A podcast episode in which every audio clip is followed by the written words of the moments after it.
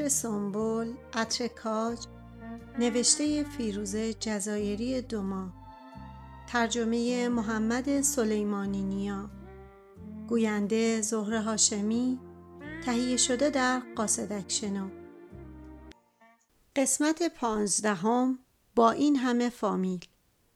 می‌گویند اسکیموها بیش از 20 اسم برای برف دارند تعجبی ندارد. چون یک اسکیمو تمام عمرش را میان برف میگذراند و جزئیاتی به چشمش می‌خورد که ما هرگز به آنها توجه نکرده ایم. دوره نوجوانیم توی نیوپورت بیچ با درجه های رنگ برونزه آشنا شدم. فرق بین برونزه عمیق، برونزه پریده، برونزه برونزی رنگ و برونزه تازه را یاد گرفتم. هیچکس دوست ندارد با برونزه کارگری دیده شود. همان نوعی که خط تیشرت و شلوار کوتاه روی بدن مشخص است. از آن بدتر سوخته قلابی است همان که توی اتاقک برونزه شدن ایجاد می شود. با کلاستر از همه برونزه موج سواری است. همراه موی رنگ پریده از آفتاب. دوره بچگیم در ایران به جای برف یا آدمهای برونزه دوروبرم پر بود از فامیل. تعجبی ندارد که زبان فارسی نسبت به انگلیسی کلمات دقیقتر و بیشتری برای نسبتهای فامیلی دارد. برادران پدر امو هستند. برادر مادر دایی است. شوهرهای خاله و امه، شوهر خاله و شوهر امه هستند. توی انگلیسی تمام این مردها آنکل نامیده می شوند. بچه ها فقط با یک کلمه در انگلیسی نامیده می شوند. کازین در حالی که توی فارسی هشت کلمه داریم که نسبت فامیلی هر کدام را دقیق نشان می دهد. در آبادان نزدیک بزرگترین امم صدیق زندگی می کردیم. خانواده های ما تمام وقتهای فراغت را با هم می گذراندن و من ام صدیقه و شوهر امم عبدالله را مادر و پدر دومم می دانستم. ام صدیقه دختر نداشت و با من مثل دختر خودش تا می کرد. او که همیشه صمیمی و با محبت بود مرا آنقدر غرق تعریف می کرد که تا ساعتها کیفور بودم. به من می گفت که باهوش و پرحوصله هستم و اینکه آرزو می کرد دخترش بودم. هیچ وقت از من ایراد نمی گرفت و آنقدر دوستم داشت که فقط از یک خواهر پدر برمی آید. برای من کلمه امه هنوز یادآور قوطه شدن در مهربانی است. امه صدیقه باغ زیبایی داشت پر از نسترن، روز، گل میمون و گل نخود معطر. یک شهر بازی تمام ایار برای حس بویایی. ما هر جمعه برای نهار به خانه او می رفتیم. در حالی که عطر غذا خانه را انباشته بود، من به باغ می رفتم و هر گلی را بارها و بارها بو می کردم. با اینکه هر هفته به آنجا می رفتم، هر بار دیدن باغ او به اندازه بار اول برایم جالب بود. به آمریکا که آمدیم، آن عطرها را گم کردم و باغ امه به کلی فراموشم شد. یک روز که توی بازاری در برکلی قدم می زدم گلی را دیدم که به طرز دوری آشنا می نمود. خم شدم و بعد از پانزده سال یک گل نخود معطر را بو کردم. حس کردم دوباره شش ساله شدم و توی باغ امه دنبال پروانه ها می دوم. توی خانه امه بعد از نهار بزرگترها چرت می زدن و من می رفتم سراغ ماجراجویی مورد علاقه یعنی رفتن به کتابخانه شوهرم عبدالله. عبدالله مرد کتابخانی بود، انسانی با معلومات که از آموختن برای نفس آموختن لذت می برد. او که به زبان عربی مسلط بود، علاقه زیادی به ریشه های زبانشناسی داشت. در آتش کسب این معلومات او متفاوت از باقی فامیل بود. سیب زمینی، تربچه و شلغم تنها ریشه های مورد علاقه فامیل ما بودند اما من شیفته توجه او به کلمات بودم. هرچند توضیحاتش را هیچ وقت نمیفهمیدم. اگر معنای یک کلمه فارسی را از او میپرسیدم، ریشه عربی آن را شرح می‌داد و مثالهای زیادی از کلمات هم خانواده اش ذکر می‌کرد. بعد نحوه تحول کلمه به شکل فعلی را می‌گفت و چند نمونه از قرآن میآورد.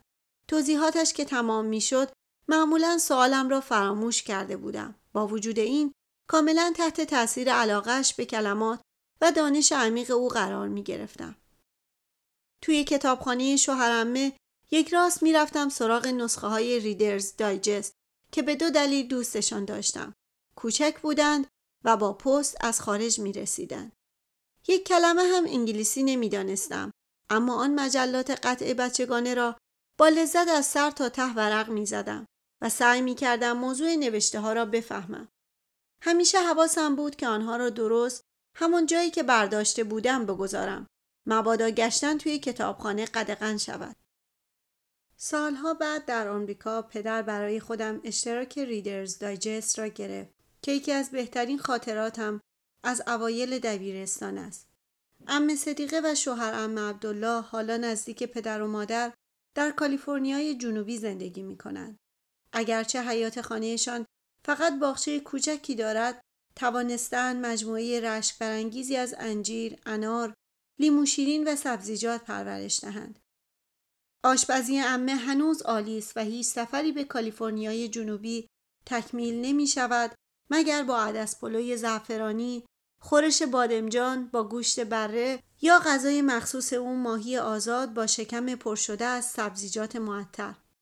امه مهربان هنوز تعریف های محبت آمیز نسارم می کند. اما این روزها به من می گوید چه مادر خوبی هستم و من می گویم شنیدن این تعریف از زبان او چه دلپذیر است. عبدالله مترجم است. شغلی که به او امکان می دهد برش را پر کند از کلمات محبوبش. حالا به علایق او کامپیوتر هم اضافه شده. علاقه ای که در دهه هفتاد سالگی کشف کرده. هر وقت شوهرم که مهندس نرم افزار است به کالیفرنیای جنوبی می رود ساعتها با او می نشیند پشت کامپیوتر تا پرونده های پاک شده و از دست رفته را بازیابی کند. شوهرم هم همیشه می گوید نمی‌دونم چی شد که این اتفاق افتاد. شوهرم به او یادآوری می کند هر وقت کامپیوتر می‌پرسد آیا می خواهید این پرونده را پاک کنید جواب بدهید نه و شوهرم هم جواب می دهد و شوهرم هم جواب می دهد چیزی از من نمی‌پرسه. پرونده ها خود به خود قیب میشن. امه و شوهر امه چهار پسر دارند محمد، محمود، مهدی و مهرداد که همه ازدواج کرده و صاحب فرزند شدند. اگرچه پدر همه خواهرزاده ها و برادرزاده هایش را مثل بچه های خود می داند به بچه های امه صدیقه احساس نزدیکی خاصی دارد. چون در آبادان که بودیم آنها نزدیک ما زندگی می کردند و پدر بخت آن را داشت که شاهد بزرگ شدن خواهرزاده هایش باشد. پدر عاشق این است که خاطرات زیادی درباره هر کدام تعریف کند و از هوش، بامزدگی و دوست داشتنی بودن آنها بگوید. به او می‌گوییم این یکی رو قبلا شنیدیم ولی پدر هیچ وقت حرف ما را نمیشنود. با باز گفتن آن خاطرات شیرین ترین لحظات زندگیش دوباره زنده می شوند. در مقابل خواهرزاده هایش هم عاشق او هستند. وقتی پدر و مادر می‌خواهند یک تعطیلات عالی داشته باشند می‌روند دیدن مهدی که توی اتریش استاد دانشگاه است. همیشه می‌گویند مهدی می‌دونه چی کار کنه که بهمون به خوش بگذره. وقتی می‌خواهند مشاوره پزشکی بگیرند از محمود می‌پرسند که جراح ارتوپد است و از نظر آنها بهترین جراح دنیا. وقتی مهمان نوازی می‌خواهند به دیدن محمد می‌روند که مهربانی و سخاوتش پدر و مادر را به یاد زندگی در آبادان میاندازد و وقتی می‌خواهند خوش بگذرانند می‌روند سراغ مهرداد که پسر سوم غیررسمی آنهاست و پدر سربلند تنها و موقرمز فامیل. پدر و مادر پوز می‌دهند که بچه های مهداد می‌تونستن مانکن بشن. بعد از انقلاب ایران پدر که نتوانسته بود در کالیفرنیای جنوبی شغلی پیدا کند در مدت کار کردن در کالیفرنیای شمالی پیش خانواده مهدی مانده بود. داریوش پسر بزرگ مهدی و برادر کوچکترش رایان به یک اتاق رفته بودند تا پدر اتاقی داشته باشد. 20 سال بعد من و شوهرم اتاقی توی خانهمان خالی کردیم تا داریوش که توی یک شرکت کامپیوتری نزدیک ما کارآموزی می‌کرد پیش ما بماند. او وقتی رسید گفت انگار نوبت پس دادن شماست. همه خندیدیم. می‌دانستیم که رشته مهربانی و سخاوت توی فامیل ابتدا و انتهایی ندارد. به داریوش گفتم حواست باشه تو خونت جا داشته باشی. یه روزی بچه های من میان. وقتی مادر بزرگ داریوش دختر جوانی بود به گفته پدر از همه باهوشتر بود. در آن زمان صدیقه اجازه نیافته بود تحصیلاتش را بعد از کلاس ششم ادامه دهد و کمی بعد ازدواج کرده بود. تمام برادرانش دکتر یا مهندس شدند. پدر این را بیعدالتی بزرگی می‌دانست. همیشه به من می‌گفت اگر صدیقه می‌توانست درسش را ادامه دهد از همهشان دکتر بهتری می‌شد چون هم باهوش بود و هم بسیار خلاق پدر عاشق تعریف این ماجرا بود که یک سال تمام مرغهای خانواده میمردند و هیچ کس نمی‌دانست چرا صدیقه تصمیم گرفت علت را پیدا کند مرغها را از نزدیک بررسی کرد و متوجه شد در بلعیدن مشکل دارند. بعد یکی از مرغهای مرده را کالبوچه کافی کرد و دید توی گلویش قده ای دارد. بعد از آن هر مرغی را که زنده مانده بود گرفت. شکاف کوچکی توی گلویش ایجاد کرد. قده را درآورد و دوباره بخیه زد. همهشان زنده ماندند. هر وقت پدر این ماجرا را برایم تعریف می کرد اشک توی چشمهایش جمع می شد. همیشه می گفت خیلی بیعدالتیه که نذاشتن چنین آدم باهوشی درس بخونه. و صدایش پایینتر و پایینتر می‌رفت. بعد با قاطعیت می‌گفت و تو فیروزه تو حتما باید بری دانشگاه.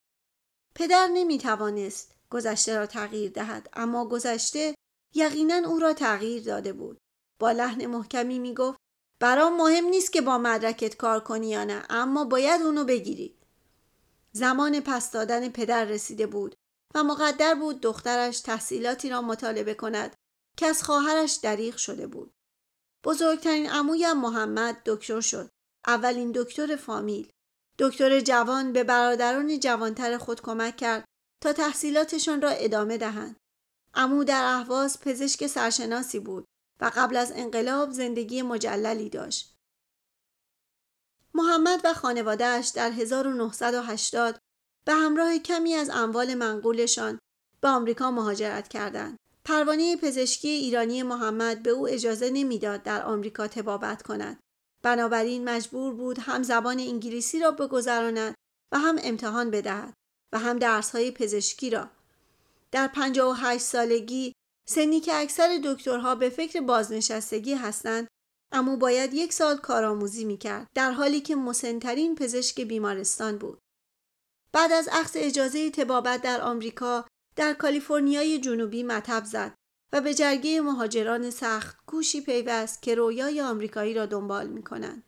نهایتا توانست زندگی برای خود بسازد تقریبا معادل همان که در ایران جا گذاشته بود حتی یک بنز خرید اگرچه برخلاف بنزی که در ایران داشت اینجا باید خود رانندگی می‌کرد. پدر همیشه می‌گفت که برادرش دو بار فامیل را سربلند کرده. بار اول وقتی در جوانی دکتر شد و بار دوم وقتی در نچندان جوانی دوباره دکتر شد. امو محمد توی فامیل سرمشق پشتکار است. تمام اموها و امه هایم در فاصله پانزده دقیقه از یکدیگر زندگی می کنند و می توانند در هر مناسبتی دور هم جمع بشوند. از تولدها گرفته تا علاقه دیرینهشان مراسم انتخاب ملکه زیبایی آمریکا. امو محمد اخیرا 80 ساله شد و فامیل این واقعه را با یک تولد سبک هوایی جشن گرفت. هفتاد عضو فامیل از سه نسل توی جشن شرکت کردند. امو محمد سخنرانی کرد و گفت هیچ وقت بازنشسته نخواهد شد. همه فامیل دست زدند. با وجود کسل کنندگی جشنهای فارغ و تحصیلی فامیل ما توی تمام آنها شرکت می کنند و از پیشرفت تحصیلی بچه ها و نوه ها ذوق می کنند. چیزی از سخنرانی فارغ التحصیلی متوجه نمی شوند. اما همه می روند تا دست بزنند و تشویق کنند. مثل همه ایرانی ها برای ما تحصیلات دانشگاهی بیشترین اهمیت را دارد. تقریبا تمام بچه های فامیل به دانشگاه رفتند رکوردی که شوق و سربلندی را به چشم نسل مسنتر فامیل می آورد. رکوردی که ما امیدواریم ادامه دهیم. فامیل ما همچنین توی مهمانی هایی به مناسبت خانه نو، سال نو و به دنیا آمدن بچه شرکت می کنند. همه دست جمعی. به تازگی پسرعمویم برای شروع تحصیل دندان پزشکی با آپارتمان جدیدی نزدیک UCLA رفت.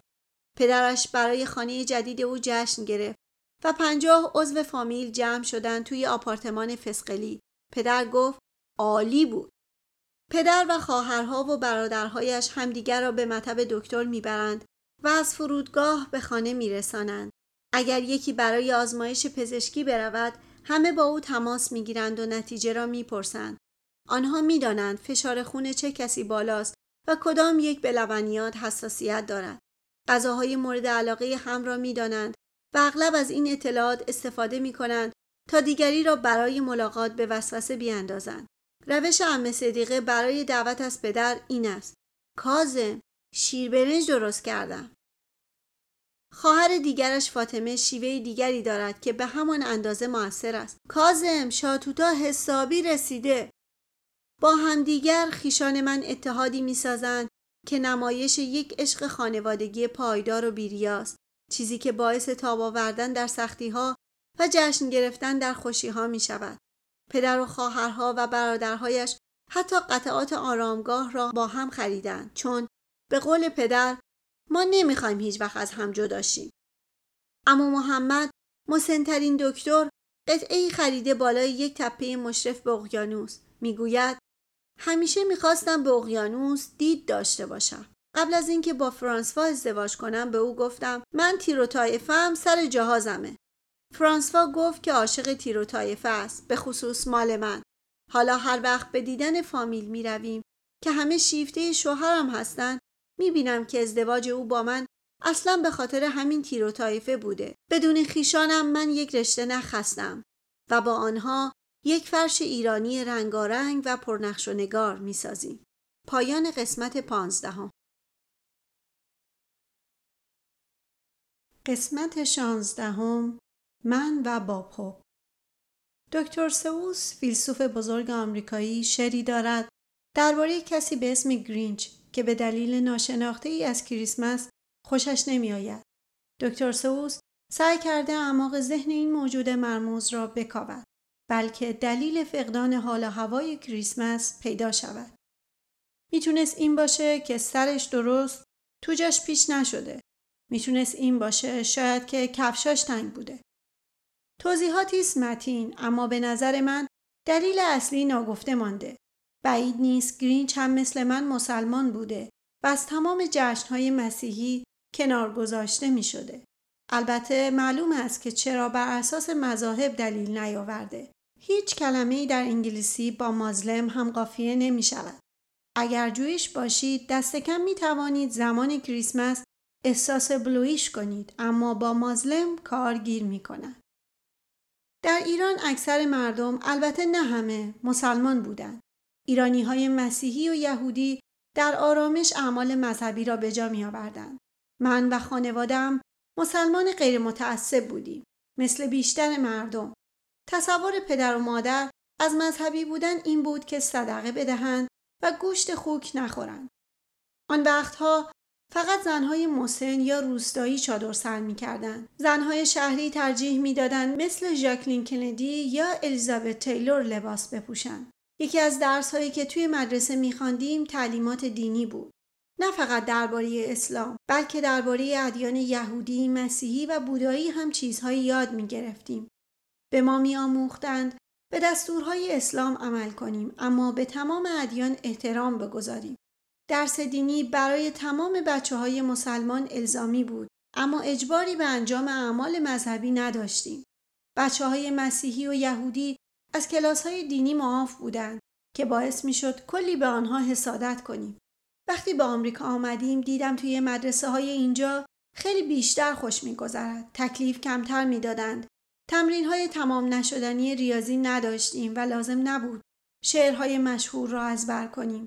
من عاشق معلممان خانم سنبرگ بودم. عاشق گروه پیشاهنگی دختران، کتابخانه عمومی ویتیر و شکلات های باترفینگر.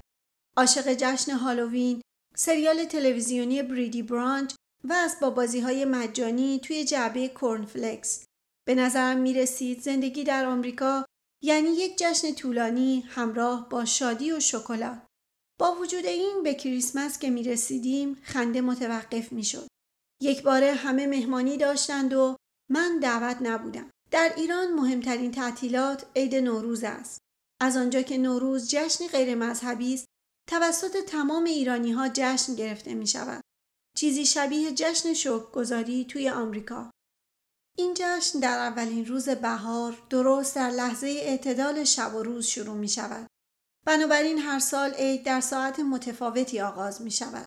ممکن است یک سال در ساعت 5 و 23 دقیقه صبح 21 مارس رخ بدهد و سال بعد در 11 و 54 دقیقه شب 20 مارس.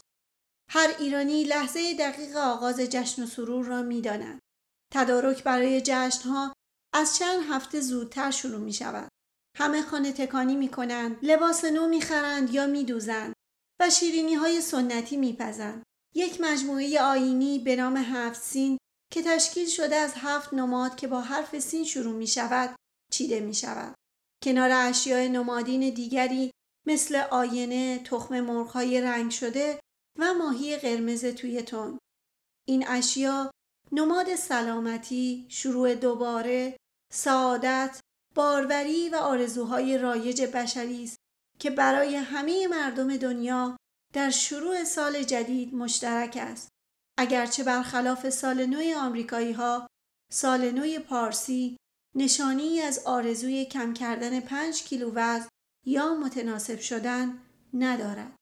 به مناسبت نوروز اکثر کارها تعطیل و خیابانها خلوت می شود. طی دوازده روز بعد از تحویل سال مردم به دیدن اقوام و دوستان می روند که از بزرگ فامیل شروع می شود. بعد از دیدن بزرگترها آنها به نوبه خود به بازدید جوانترهای فامیل می روند. توی هر خانه شیرینی های خانگی تعارف می شود. همراه با آرزوهایی برای سال نو. بچه ها به عنوان عیدی پول می گیرند که به صورت اسکناس های کاملا نو است. گمان کنم از زمان موج مهاجرت ایرانی ها بعد از سال 1980 بانک های آمریکا متوجه رشد ناگهانی تقاضا برای اسکناس های تا نخورده در ماه مارس شدند. اما در سال 1972 که به آمریکا آمدیم نوروز یک دفعه تمام معنایش را از دست داد.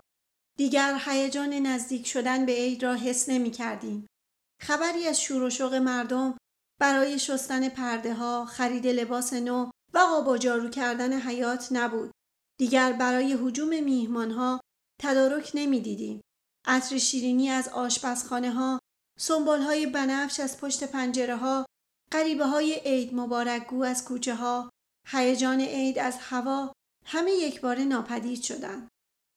در آمریکا خیلی سعی می کردیم که نوروز را جشن بگیریم اما کار سختی بود. آن موقع از سال در آمریکا تعطیل نیست و همه یا سر کار هستند یا توی مدرسه. وقتی تعطیلات ملیت بیفتد وسط تمرین فوتبال و وقت دندان پزشک مشکل است در حال و هوایش قرار بگیری. اگرچه حالا که ایرانی های بیشتری توی آمریکا هستند جشن گرفتن نوروز لذت بخشتر شده. مطمئنم زمان زیادی نمانده تا فروشگاه میسیز به مناسبت نوروز هم حراج بگذارد. در آمریکا کریسمس سلطان تمام تعطیلات است. کنار گذاشته شدن از جشنهای کریسمس بدترین تجربه اقلیت هاست. در نوجوانی دلم را میگذاشتم کنار دل دوستان یهودیم. به هم می گفتیم که چقدر مشتاق رسیدن روز بعد از کریسمس هستیم. چقدر شنیدن سرودهای کریسمس در همه جا حالمان را به هم می‌زد و چقدر آرزو می کردیم کاش مادرهامان یک بار فقط یک بار برایمان شیرینی کریسمس می پختن. از درد دل با دوستان یهودی لذت می بردم ولی شک داشتم که آنها به اندازه من عذاب بکشند. به هر حال آنها همان موقع جشن هانوکا را داشتند که اگرچه با کریسمس فرق دارد ولی با خوراکی، لباس، هدیه و چراغانی سر و کار دارد. توی خانه ما ماه دسامبر با ماه آگوست هیچ فرقی نداشت. به کلی خالی از نشانه های هر جشنی بود. کریسمس تعطیلاتی بود طولانی و کسالت آور. در ایران هر موقع فراغت داشتیم با فامیل دور هم جمع می شدیم. در آمریکا هر موقع فراغت داشتیم می نشستیم پای تلویزیون. مهمان های کریسمس ما عبارت بودند از باب هوب، جان دنور، سانی و شر، تونی اورلاندو و دان و هر مجری دیگری که ویژه برنامه کریسمس داشت. سخت نمی گرفتیم. هر برنامه ای بود تماشا می کردیم. البته پدر و مادر ارادت خاصی داشتند به ویژه برنامه سالانه باب هوب با مهمان همیشگیش بروک شیلدز. هیچ کدام از شوخی های باب دستگیرشان نمی‌شد. اما پدر همراه با خنده های پخش شده روی برنامه قشقش میخندید بعد می‌پرسید چی گفت؟ و شب کریسمس را اینجوری میگذراندم با ترجمه شوخی های باب هوب به فارسی شوخی هایی که پدر و مادر به هر حال و در هیچ زبانی متوجه نمی شدن. البته برای پدر باب هوب بیش از یک کمدین بود. مردی بود جا افتاده و موقر که کچلوارهای شیک می پوشید. های عالی داشت و می توانست با خونسردی بزلگویی کند. فکر کنم پدر ته دلش می‌خواست باب هوب باشد. مادر بروکشیلدز را که توی هر برنامه ده دوازده بار لباس عوض می کرد تجسد کمال می‌دانست. من نمیفهمیدم چرا بروک که همسن من است هیچ وقت دوره ناجور بلوغ را نگذران. من آرزو می کردم بروک شیلز بودم. مادر هم همینطور. بین برنامه های رقص و آواز کلی آگهی های تبلیغاتی درباره هدایای محشری که قرار نبود بگیریم تماشا می کردیم و نقشه می کشیدیم برای حراج بعد از کریسمس جشنی که پیروان تمام مذاهب را متحد می کند. در طول ماه دسامبر مردم دائم و به صورت اتوماتیک به ما کریسمس مبارک می گفتند. اگر می گفتیم کریسمس را جشن نمی گرفتیم یک هانوکا مبارک گرم دریافت می کردیم. راستش ما اون را هم جشن نمی گیریم. می پرسیدن پس چی رو جشن می گیرید؟ می گفتیم هیچی. مگه چی هستین؟ مسلمون. بعضی آدم های جسور بیشتر پرسجو می کردن. معمولا آدم های دانشگاهی یا اهالی برکلی. اما شهروندان معمولی لبخندی می‌زدند و می‌گفتند اوه و می‌رفتند. وقتی با یک کاتولیک ازدواج کردم عضو رسمی باشگاه کریسمس شدم. حالا هر سال در ماه دسامبر با بچه هایم یک درخت را میکشانیم توی خانه و ردی از برگ های کاج برجا می‌گذاریم تا درخت مسیر برگشت را گم نکند. درخت را با زلم زیمبوهایی تزئین می کنیم که نصف انباری را اشغال می کنند.